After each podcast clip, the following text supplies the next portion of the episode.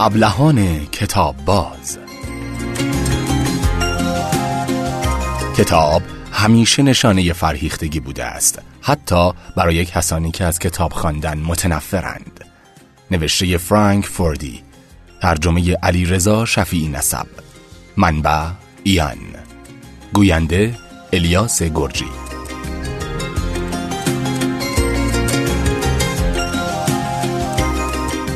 شنبه یک نوامبر 2014 است.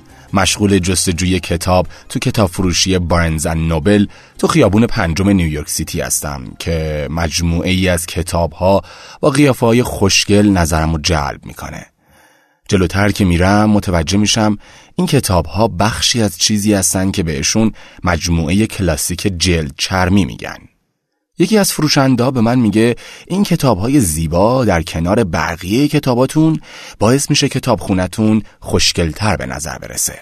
بعد از این گفتگو همیشه و همیشه به یاد میارم که کتاب ها اهمیت زیادی به عنوان نماد فرهیختگی دارن. ما مثلا تو عصر دیجیتال زندگی می‌کنیم اما اهمیت نمادین کتاب همچنان دارای ارزش فرهنگی خودشه.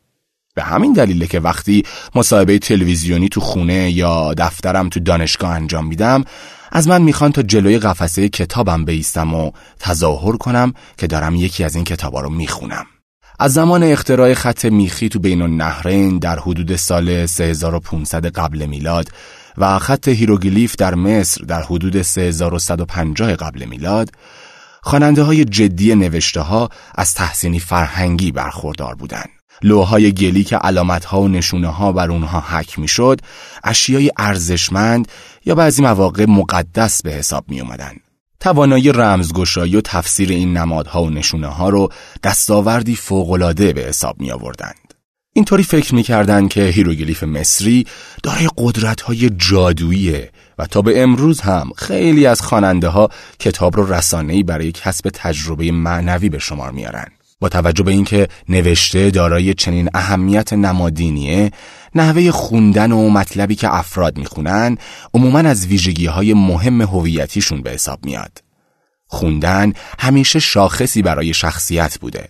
به همین دلیله که مردم در طول تاریخ منابع فرهنگی و عاطفی زیادی رو به کار گرفتن تا هویتی کتاب دوست برای خودشون کسب کنن. در بین النهرین باستان که فقط گروهی انگوش شمار از کاتبان می‌تونستن لوهای خط میخی رو رمز گشایی کنن مفسران این نشونه ها دارای شعن بسیار زیادی بودند. تو این نقطه از تاریخ که یکی از اولین نشونه های قدرت نمادین و امتیازی رو می‌بینیم که خواننده ها از اون بهره می‌برند. کاتبان جاه طلب با محدود کردن دسترسی به دانش جادویی خودشون جانانه از اقتدار فرهنگی خودشون به عنوان خواننده دفاع می‌کنن. در قرن هفتم قبل میلاد وقتی که سفر تصنیه از عهد عتیق تحت حمایت شاه یوشیا در اورشلیم نوشته شد جایگاه بالایی برای این کتاب تعیین شد یوشیا از تومارهایی که تصنیه نویسان اون نوشته بودند برای تقویت عهد میان بنی اسرائیل و خدا استفاده می کرد و در نوعی راهبرد سیاسی هوشمندانه میراث و ادعای خودش رو برای حکومت سرزمین از این راه مشروعیت بخشید. در روزگار روم باستان که از قرن دوم قبل میلاد شروع می شد کتاب ها از آسمون به زمین نازل می شدن و در اونجا به عنوان کالاهای تجملاتی عمل می که شعنی فرهنگی به مالکان ثروتمند خودشون می دادن. سنکا فیلسوف رومی که در قرن اول زندگی می کرد عشق بطوار به نمایش اون چنانی نوشته ها رو مورد تعنه قرار میده و گلایه می‌کنه که بسیاری از افراد بدون داشتن هیچ گونه تحصیلاتی از کتابها نه برای مطالعه بلکه جهت تزیین اتاق نهارخوری استفاده می کنند. اون در مورد تومار جمکنهای خودنما می نویسه می توانید آثار کامل سخنوران و مورخان را در قفسه ها ببینید که تا سقف بالا رفتند چرا که کتابخانه همچون حمام به یکی از تزئینات ضروری در منزلهای اعیانی تبدیل شده است. دشمنی سنکا با کتاب جمکنهای خودنما احتمالاً متأثر از بیزاری اون از جنون کتابخونی های عمومی بود که ظاهرا امپراتوری اولیه روم گرفتارش بود.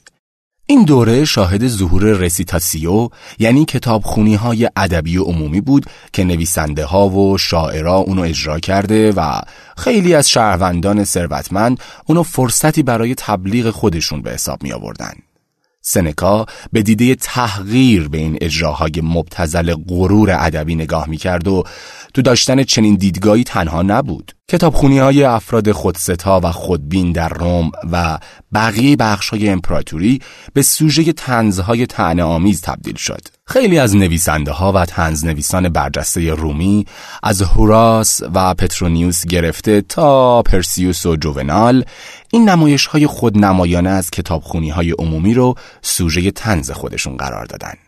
به گفته مارکوس والاریوس مارشال تنزنویس رومی حتی دستشویی های عمومی هم از شر کتابخون های عمومی در امان نبود اون تو یکی از قطعه های تنز آمیزش می نویسه وقتی می ایسم برایم می خانی. وقتی می نشینم برایم می خانی. وقتی می دوم برایم می خانی. وقتی به دستشویی می روم برایم می خانی. به حمام می گریزم در گوشم زمزمه می کنی. به استخر می روم نمی‌گذاری شنا کنم شتابان به سراغ شام می روم. در مسیر مرا متوقف می کنی. سر میز غذا می رسم واژگانت حال مرا به هم می زند.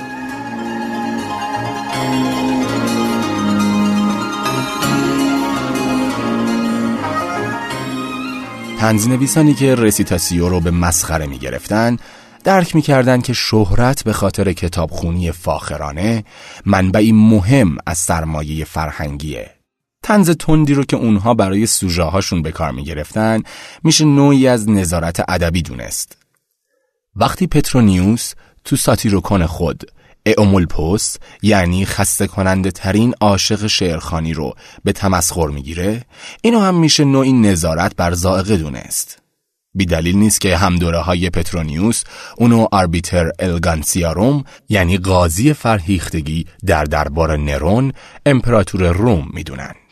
بعد از سقوط امپراتوری روم در قرن پنجم اروپاییایی که دارای ثروت مادی بودند اما بهره ای از فرهیختگی بالادستای اجتماعی و نجیب زادشون نداشتن کتابخونه های شخصی ایجاد کردند تا شهرتی تو فرهیختگی برای خودشون دست و پا کنن. حتی به زم خیلیا داشتن کتابخونه خوب خودش هدف بود. حدود هزار سال بعد با آغاز رونسانس و رشد تجارت مالکیت کتاب گسترش پیدا کرد و تمایز فرهنگی که از راه کتابخونی به دست می اومد در دسترس افراد بیشتری قرار گرفت. جفری چاسر تو شعر افسانه زنان نیکو اثر سال 1380 میلادی با اعلام اینکه کتابها رو مورد احترام قرار میده نمونه ای از این طرز تفکر بود. تو قرن چهاردهم و پونزدهم کتابخونای خودنما و مغرور با اوج قدرت ظهور کردند. مقاله فیلو بیبلون یعنی عشق کتاب اثر ریچارد دوبری رو اولین رساله انگلیسی در مورد لذت ادبیات می‌دونن. این مقاله تو سال 1345 نوشته شد اما تا 1473 منتشر نشد. اما فیلو بیبلون چیز چندانی از تجربه واقعی کتابخونی بری نشون نمیده. اون جمع کننده سرسخت کتاب های کلاسیک بود که علاقش بیشتر به جمعآوری کتاب بود نه خوندن اونا. زندگی نام نویسش یعنی ویلیام داچینبر ادعا کرد که دوبری تو تمام اقامتگاه خودش در احاطه کتاب ها بود و کتاب های خیلی زیادی تو اتاق خوابش بود طوری که به سختی می‌شد ایستاد یا حرکت کرد بدون اینکه بخوای پاتو روی اونا بذاری. دوبری احتمالا پیش بینی می کرد که میل حریسانش به جمعآوری کتاب می‌تونه سوژه انتقاد و طعنه قرار بگیره. به همین دلیل تو پیشگفتار فیلوبیبلون آشکارا از خودش در مقابل تهمت افراد دفاع می‌کنه و اعلام می‌کنه که عشق جذبه ایش به کتاب ها باعث شد تا اون تمام افکار دیگر چیزهای دنیاوی رو کنار بذاره. هدف نوشتن فیلوبیبلون این بود که نیتش رو به آیندگان بفهمونه و برای همیشه جلوی زبان یاوگوی شای پردازا رو بگیره. اون امید داشت که شرح اشتیاقش عشقی رو که برای کتابها داشته از اتهام افراد مبرا کنه. اما سباسیان براند کلامشناس اومانیست آلمانی هیچ وقت پیام دوبری رو نگرفت. اون در کتاب کشتی ابلهان 112 نوع مختلف ابله رو نشون میده. اولین کسی که سوار کشتی میشه ابله کتاب بازه که کتابها رو برای خودنمایی جمع می‌کنه و می‌خونه برانت از زبان این نوع ابله میگه در این کشتی من شماره یکم به دلایلی که از قبل مشخص است. بله می‌بینید که من اولین نفرم چون کتابخانم را دوست دارم. کتابهای باشکوهی که دارم تمامی ندارند. اما کمتر کتابی از آنها را می‌توانم بفهمم. من کتابهای تمام اعثار را گرامی میدارم و مگسها را از صفحاتشان دور می‌کنم. وقتی سخن از هنر و علم شود من می‌گویم که در خانه شادتر از هر جا هستم. من هیچگاه شادتر از زمانی نیستم که کتابهایم در کنارم هستند. تنز برانت فروش زیادی داشت و فورا از آلمانی به لاتین، فرانسه و انگلیسی ترجمه شد. اما نمی‌شد جلوی کتاب بازها چه ابله و چه غیر ابله رو گرفت. تو قرن 16 هم آرمانی سازی سکولار عشق کتابخونی کاملا نهادینه شده بود کتابخونی رو رسانه‌ای برای خودیابی و کسب بینش معنوی در مورد راه و رسم دنیا به حساب می آوردند. بار نمادین کتابخونی شاید بزرگتر از خود عمل کتابخونی بود. آدما دنبال این بودند که تعهدشون رو به کتابها از طریق پورتره‌های نقاشی شدهشون ثبت کنن. اونم وقتی که غرق تو کتاب خوندن هستن. نقاشی های افرادی که کتاب می‌خونند و پورتری افرادی که کتابی رو به آغوش گرفتن تو هنر دوره رونسانس خیلی رواج داشت. لورا امتاور در کتاب درگیری با واژگان فرهنگ کتابخانی در قرون وسطا اینجوری می نویسه که دست نوشته های این دوره لبریز از تصاویر کتاب ها و البته همچنین افرادی که کتاب می‌خوانند هستند. در طی قرنهای بعد هنرمندان پورتره که مسهور ویژگی های معنوی و فکری کتاب بودند همچنان اونو به عنوان صنعتی هنری به کار می گرفتن. نقاشی های شاعر اومانیست دانته بلا استثنا اونو در حال کتاب خوندن نشون میدن نقاشی قرن 16 همی آنیولو برونزینو به نام پورتری تمثیلی دانته این شاعر رو نشون میده که نسخه بسیار بزرگ از کتاب بهشت از کمدی الهی رو تو دستاش گرفته. این پورتره همونقدر که به دانته مربوطه در مورد کتابم هست. مشاهده کتابخونی دانته جایگاه والای معنوی و فرهنگی این مرد رو به بیننده یادآوری می‌کنه. با گسترش سواد خوندن در بین عوام تو قرن 18 هم روشنفکرها تمام تلاششون رو کردن که با تاکید بر تمایز بین خودشون و خوانندگان سطح پایین جایگاه برترشون رو حفظ کنن. تو اون زمان منتقدای ادبی جای طنز نویسان رومی رو گرفته بودند و خواننده های فرهیخته رو ادیب و رقیبای اخلاقیشون رو نافرهیخته می‌گفتند. ادیت وارتون رمان نویس تو مقاله عیب کتابخوانی اصرار داره که خوندن فی نفسه فضیلت نیست بلکه خوب و درست خوندن هنره هنری که فقط خواننده‌ای مادرزاد می‌تونه به اون دست پیدا کنه وارتون می نویسه که خواننده مکانیکی فاقد استعداد ذاتی و موهبت کتابخانی است و هرگز نمی‌تواند به این هنر دست یابد.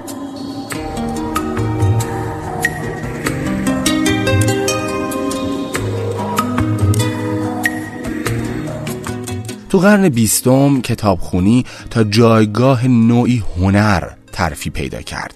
به طوری که روشنفکران حد و مرزشون رو با عوام مشخص می‌کردن. از یک طرف مرز خواننده اصطلاحا متظاهر بود و از طرف دیگه نخبگان. حتی ویرجینیا ولف رمان نویس هم وارد عرصه شد.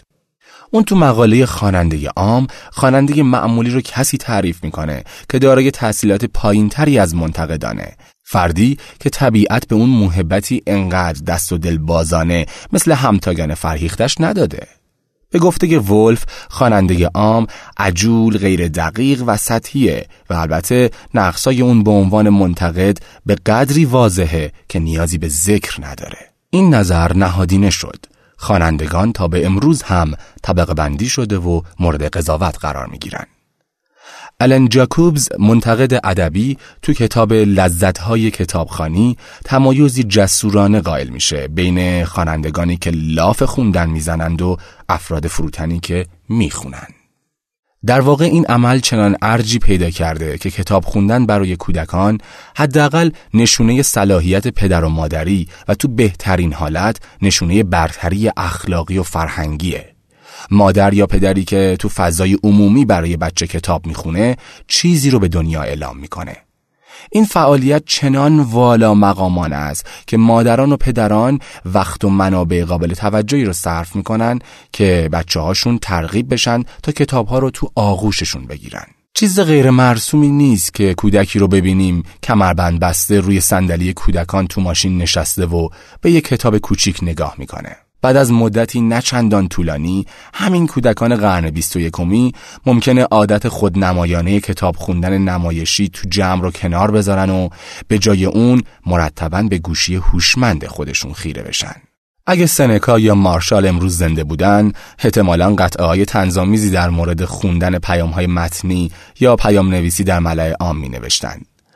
خوندن دیجیتال مثل خوندن تومارهای باستانی بیانیه‌ای مهم در مورد کیستی ماست. مثل خوانندگان همگانی روم در دوران مارشال، خوانندگان مشتاق پیامهای متنی و دیگر انواع رسانه‌های اجتماعی ظاهرا همه جا هستند.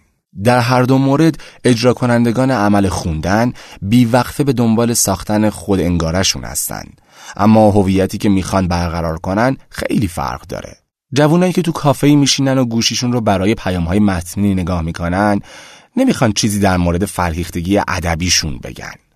می‌خوان بگن که در ارتباط هستند و از همه مهمتر توجهشون دائما مورد نیازه.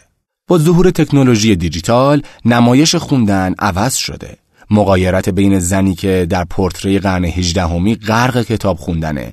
با نوجوانی که خداگاهانه به گوشی هوشمند خودش خیره شده نشون میده که افراد چطوری به روش های مختلف هویت خودشون رو از طریق عمل خوندن بنا می‌کنن. امروزه مصرف کننده آنچنانی متون دیجیتال برای تایید فرهنگی با خواننده کتاب های کاغذی رقابت می‌کنه.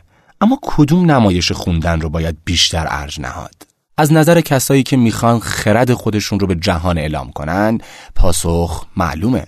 متون دیجیتال شاخص تمایز فرهنگی نیستند شاید به همین علته که با وجود استفاده گسترده از تبلت فروش کتاب های کاغذی اخیرا افزایش پیدا کرده. تبلت ها برخلاف کتاب رسانه‌ای برای نمایش زائق و فرهیختگی فراهم نمی کنند. به همین دلیله که طراحان دکور داخلی برای ایجاد حس وقار و فرهیختگی تو اتاق از قفسه های کتاب استفاده می‌کنن. کسب و کارهایی هستند که با عرضه کتابخونه های آماده به مشتریانی که علاقه به داشتن ظاهری خوش زائقه دارن فعالانه ظاهر فرهیخت معابانه رو ترویج میدن.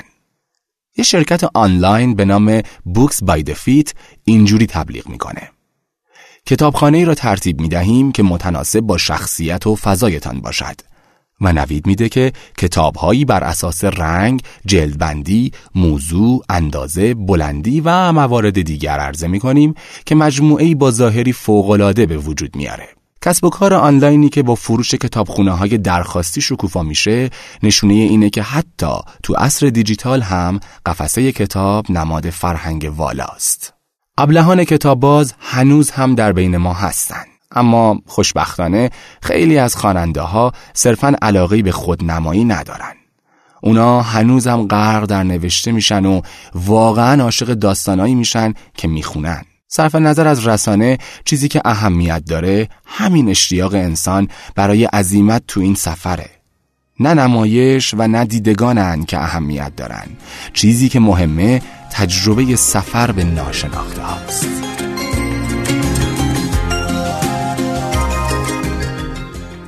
دوستان عزیز این پادکست به پایان رسید. شما می‌تونید ما را از طریق شنوتو و ترجمان دنبال کنید.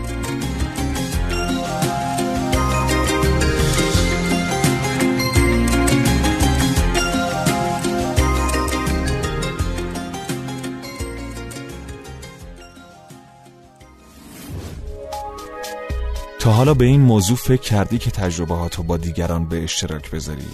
با استفاده از شنوتو صدای شما در سراسر دنیا شنیده میشه پس منتظر چی هستی؟ تجربه با دیگران به اشتراک بذار